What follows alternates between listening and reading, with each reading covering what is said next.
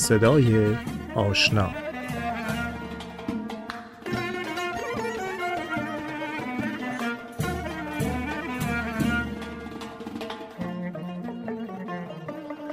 صدای آشنا این برنامه صدایی آشنای چندین نسل. مراد برقی، اختاپوس، مرد اول، دو علاوه دو، محاکمه ایرج میرزا و بسیاری دیگر از آثار این هنرمند محبوب هستند. پرویز کاردان. پرویز کاردان رو از زبون خودش میشنویم.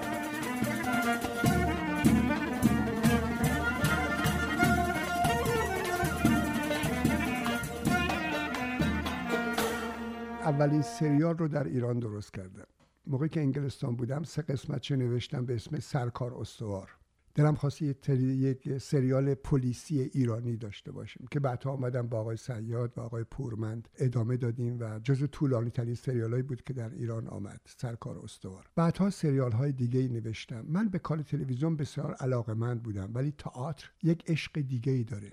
من نمایشنامه چشمراه گدو مال ساموئل بکت رو بازی کردم. نقش لاکی یا لوکی رو که مدتی پیش همینجا یک گروه آمریکایی اجرا می‌کردن رفتم دیدم و جزو فکر می‌کنم که بهترین کارهایی بود که من کردم. نمایشنامه هایی مثل می‌خواهید با من بازی کنید مال مارشال آشار و نمایشنامه های زیادی از چخوف بازی کردم خواستگاری خرسش و غیره و غیره. نمایش یه ویژگی خاصی داره می‌دونین؟ ولی من در دوران شروع کردم که تلویزیون شروع شد. یعنی تلویزیون به خونه های مردم اومد. نمایش نمی‌تونست به خونه های مردم بیاد در صورتی که جزو هنرهای بسیار با ارزشی است. تلویزیون سینمایی بود که توی اتاق خواب و اتاق نشیمن مردم آمد. ارتباطی رو که تلویزیون با مردم ایجاد می‌کرد هیچ وسیله ارتباط جمعی دیگه نمی‌تونست ایجاد کنه. حتی رادیو بلکه فقط صدا بود. چهره ها به سرعت معروف می شدن و مردم میپذیرفتن یک چیزی رو. گاهی اوقات بعضی ها معتاد بعضی سریال ها می شدن سریال ها آدمی رو آلوده می‌کنه برای اینکه چون ارتباط نزدیک با مردم پیدا می‌کنید و شاید خیلی ها بازیگران درجه یک تئاترشون انقدر نشناسند که اونها رو می‌شناسن یعنی نزدیکی تلویزیون با مردم بینظیر بود مخصوصا در سالهایی که ما شروع کردیم و تلویزیون در ایران شروع شد. انگیزه سینما داشتم فیلم هم ساختم. ولی سینما هرگز نتونسته من قانع کنه. یعنی گاهی اوقات که فیلم های شاهکاری از فیلم سازان دنیا رو نگاه می‌کنم میگم ماها نباید دست به سینما بزنیم. سینما چیز دیگری است. سینما دنیا رو عوض کرد. سینما این آمریکا رو به ما شناسوند. در زمانی که سینما شروع شد در ایران تلویزیون برای من محترم تر بود اون موقع از سینما و فیلم هم ساختم. ولی در بین هنرها خیال می‌کنم با ارزش ترینش که هنرهای نمایشی تئاتر تئاتر کار بسیار احترام آمیزیه به نظر من کار مقدسی است. نویسندگانی که تئاتر نوشتن بزرگانی که با تئاتر کار کردن در دنیا جزو بهترین ها و نوابق دنیا هستند. بنابراین هر کدام از این هنرها ویژگی و احترام خودش داره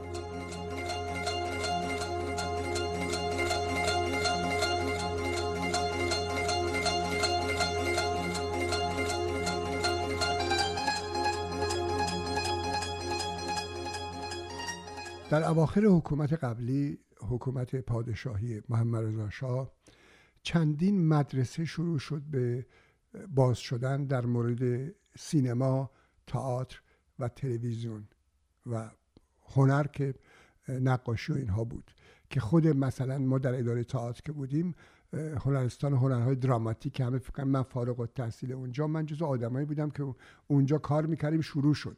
یعنی اصلا نمی‌رفتیم کلاس و کلاس آزاد تئاتر فرنگ مدرسه عالی سینما تلویزیون رشته تئاتر دانشکده هنرهای زیبا رشته سینما و غیره و غیره. اینها شروع شد. وقتی که در ایران انقلاب شد انقلاب چیز بدی است ولی گاهی اوقات چیز بد یک محاسنی هم داره. مثل جنگ. جنگ بسیار چیز بدی است ولی بسیاری از اختراعات بزرگ دنیا به خاطر احتیاج زمان جنگ شد. حکومتی که در ایران آمد 99 درصد فیلم های جهان رو نمی‌تونست تو سینماهاش نمایش بده. سینمای قبلی که بیشتر سینمای تجاری بود یک دفعه مرد. شانسی که سینما آورد فارغ و تحصیلان این مدارس همه جذب سینما و تئاتر شدن. بعدم یادمون باشه که در این سی ساله میگن دنیا به اندازه سه هزار سال پیشرفت کرده. تکنولوژی یک دفعه عوض شد. یک موقعی که فیلم می ساختیم مثلا قادر نبودیم صدا سر صحنه بگیریم. حالا اصلا یک چیز عجیب غریبی است. جوان ها وارد سینما شدن. خب سینماها با وجودی خیلی هاش آتیش زده بودن خوراک می‌خواستن. خیلی ها جذب این کار شدن. اما فشار سانسور و به خصوص سانسور مذهبی روی دوش فیلمسازا بوده و هست. اما مثل جنگ که چیز بدی است سانسور هم چیز بدی است دیکتاتوری هم چیز بدی است زمان سانسور و دیکتاتوری هم شکوفایی هایی میشه که شاید زمان دموکراسی آزادی نشه. بنابراین سینمای ایران شانس آورد. همه نظر تکنیک که سخت پیشرفت کرد. امروز من دوربین رو که می‌بینم دست بچه ها هست کار می‌کنن با, با دیجیتال دارن کار می‌کنن و خیلی هم quality خوب در میارن. حالا دیگه اون موقع من یه استودیو داشتم خودم برای داشتن Moviola و edit چقدر دستگاه وارد می‌کردیم. حالا با لپتاپشون هم میان همه کار می‌کنن.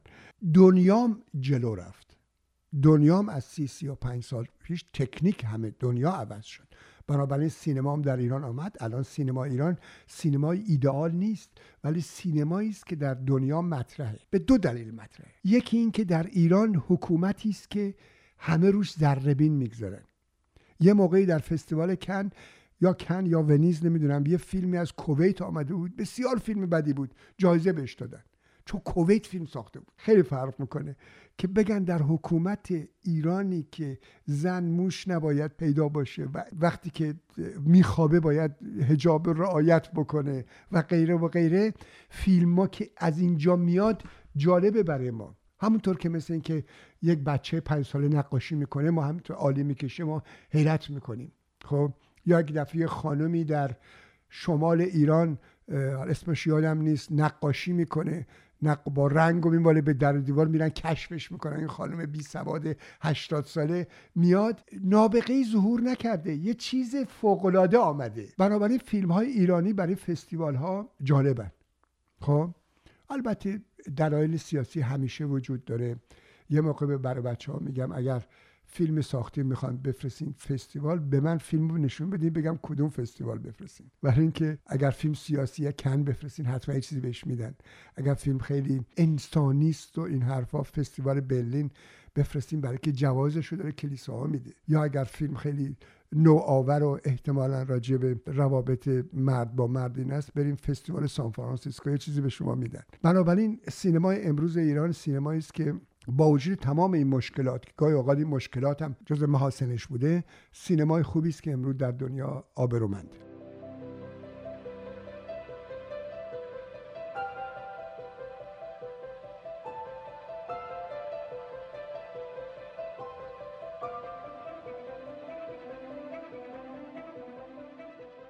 یک آقای هست یک برنامه دارن در اینترنت به اسم پلیتیک. ایشون چند روز پیش صحبت می‌کرد با پرویز سیاد. گفت از سرکار استوار من این کلمه پلیتیک رو گرفتیم گوشیم که سیاد لطف کرد گفت این مال کاردانه.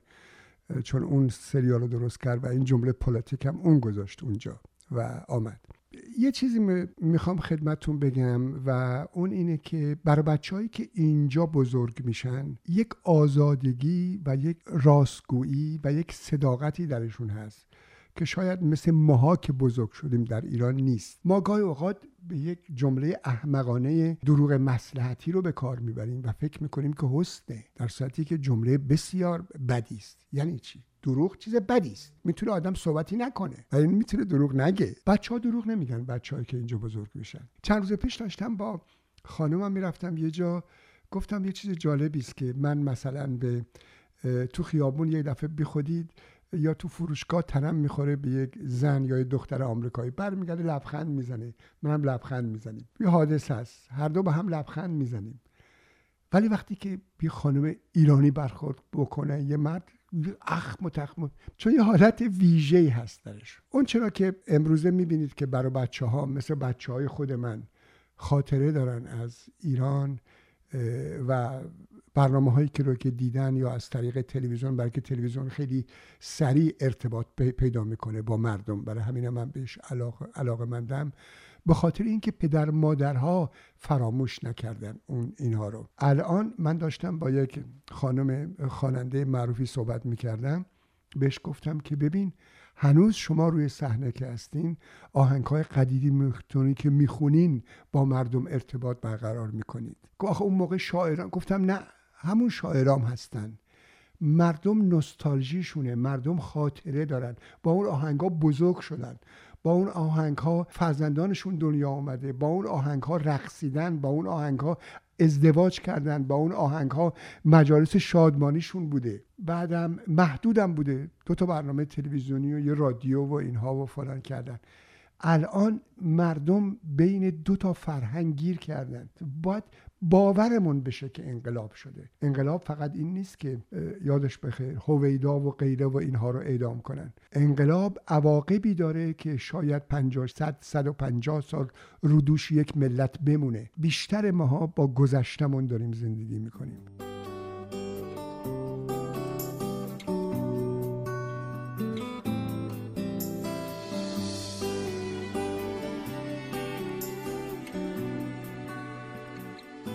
ببین همیشه متاسفم که نقاشی رو رها کردم. من علاوه بر اینکه نقاشی تحصیل کردم جزو شاگردان خوب میز اسماعیل خانه آشتیانی شاگرد کمال ملک بودم و از شاگردان ویشکایی بودم که تحصیل کرده فرانسه بود و نوآور بود در نقاشی. اما کار تئاتر و کار تلویزیون چنان مشغولم کرد که اینا. ولی الان یکی از بزرگترین هابیام اینه که به موزه ها میرم هنوز هم دارم میرم. خانم میری چقدر میری اونجا؟ گفتم باز میرم. دوستان نقاش بسیار خوبی دارم و اگر به خونه ما بیاید می‌بینید که در و دیوار پر از تابلوهای نقاشی است که دوستان به من هدیه کردن و جزو نقاشان به نام ایرانی هستن. و فقط افسوس می‌خورم که نقاشی رها کردم و دلم می‌خواست که دیر شده و دلم می‌خواست اون که در ذهنم دارم بتونم روی بوم نقاشی بیارم. و اتفاقا همین امروز صبح داشتم یک یوتیوب رو نگاه می‌کردم که رفته بودن در زیر زمین موزه هنرهای معاصر و شاید چند میلیارد دلار تابلو اونجاست. شما فکر کنید که شش کار پیکاسو اونجاست و دو کار ونگوگ اونجاست کار گوگن اونجاست کار پیسارو اونجاست کار رنوار اونجاست. کار نقاشان مدرنی که امروز هستن اینها و تو زیر زمین گذاشتن گفتن نباید ببینید تو اینها. من بچه اون زمانم که موزه هنرهای معاصر می‌خواست درست بشه ولی دوران من عوضم کرد. بنابراین همیشه دلم می‌خواست که نقاشی بکنم.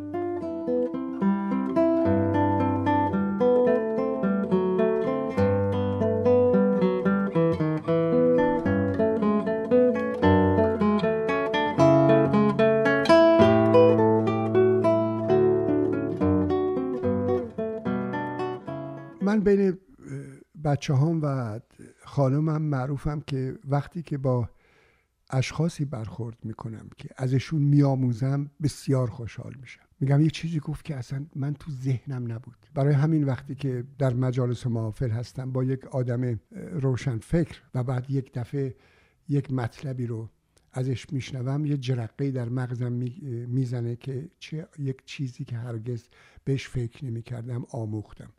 از آموختن بسیار لذت می‌برم. و هنوزم وقتی که تو خونه ما میام مینه گوشه و کنار بیشتر کتاب هست. با وجودی که این روزها اینترنت جای بسیاری از کتاب ها رو گرفته دیگه. برای یه لغت انقدر به صد تا کتاب نگاه نمی کنیم اما بیشتر از همه از آموختن لذت بردم. از موفقیت بچه هم بسیار لذت می‌برم. از موفقیت همه ایرانی ها لذت می‌برم. من وقتی که در ناسا این پروژه نشستن اون سفینه در مریخ و دیدم یه جوان ایرانی داره بسیاری از کارهاشو انجام میده در به در رفتم پیداش بکنم. فقط برای اینکه احترام ویژه‌ای برای اون جوان داشتم در صورتی که بعضی از ایرانی می‌گفتن این موشو چرا اینطوری درست کرده یا چرا سرشو اینطوری درست کرده. هر کسی آزاده که هر لباسی درش بخواد بپوشه هر آرایشی بخواد داشته باشه. بسیار خورده می‌گیرن که فلان آقا رو دیدیم گوشواره گوش. به شما چه مربوطه؟ دلش می‌خواد گوشواره گوشش کنه. یک روزی باید برسیم به احترام به همدیگه راجب همه چی فرقی نمی‌کنه. راجب مذهب راجع به عقیده راجع به بسیاری از کارهایی که لباس پوشیدن خوراک خوردن همه مذاهب قابل احترامن فقط مزاحم کسی نشن. یک جمله ای رو دیدم. امروز داشتم نگاه می‌کردم از فیلم مخمل باف باغبان. آخر کاری که گفت اونهایی که مذهب دارن بیشتر آدم کشتن یا اونهایی که مذهب لا مذهبن کسانی که مذهب. اینجا قصد انتقاد از هیچ مذهبی ندارم من. به حال زگهواره تا گور دانش بجوی حرف غلطی نیست. حرف بسیار درستی است و باید جستجو بکنیم باید یاد بگیریم به هم احترام بگذاریم. هر کسی با هر عقیده با هر آینی میشه صحبت کرد. متاسفانه ما گاهی اوقات به جای آموختن عقیدمون رو تحمیل می‌کنیم. حال من از آموختن لذت می‌برم.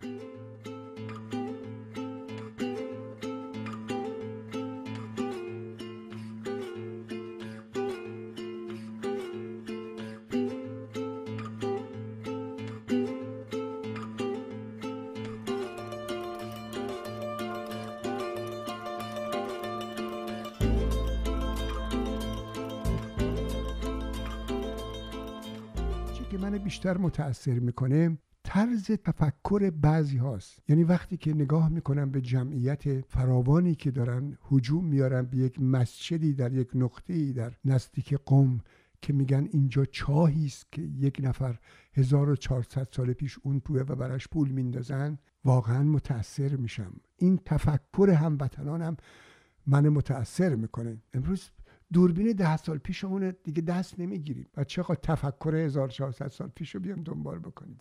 بعضی ها اسیر خرافاتن. خرافات بیشتر از همه منو متاثر می‌کنه.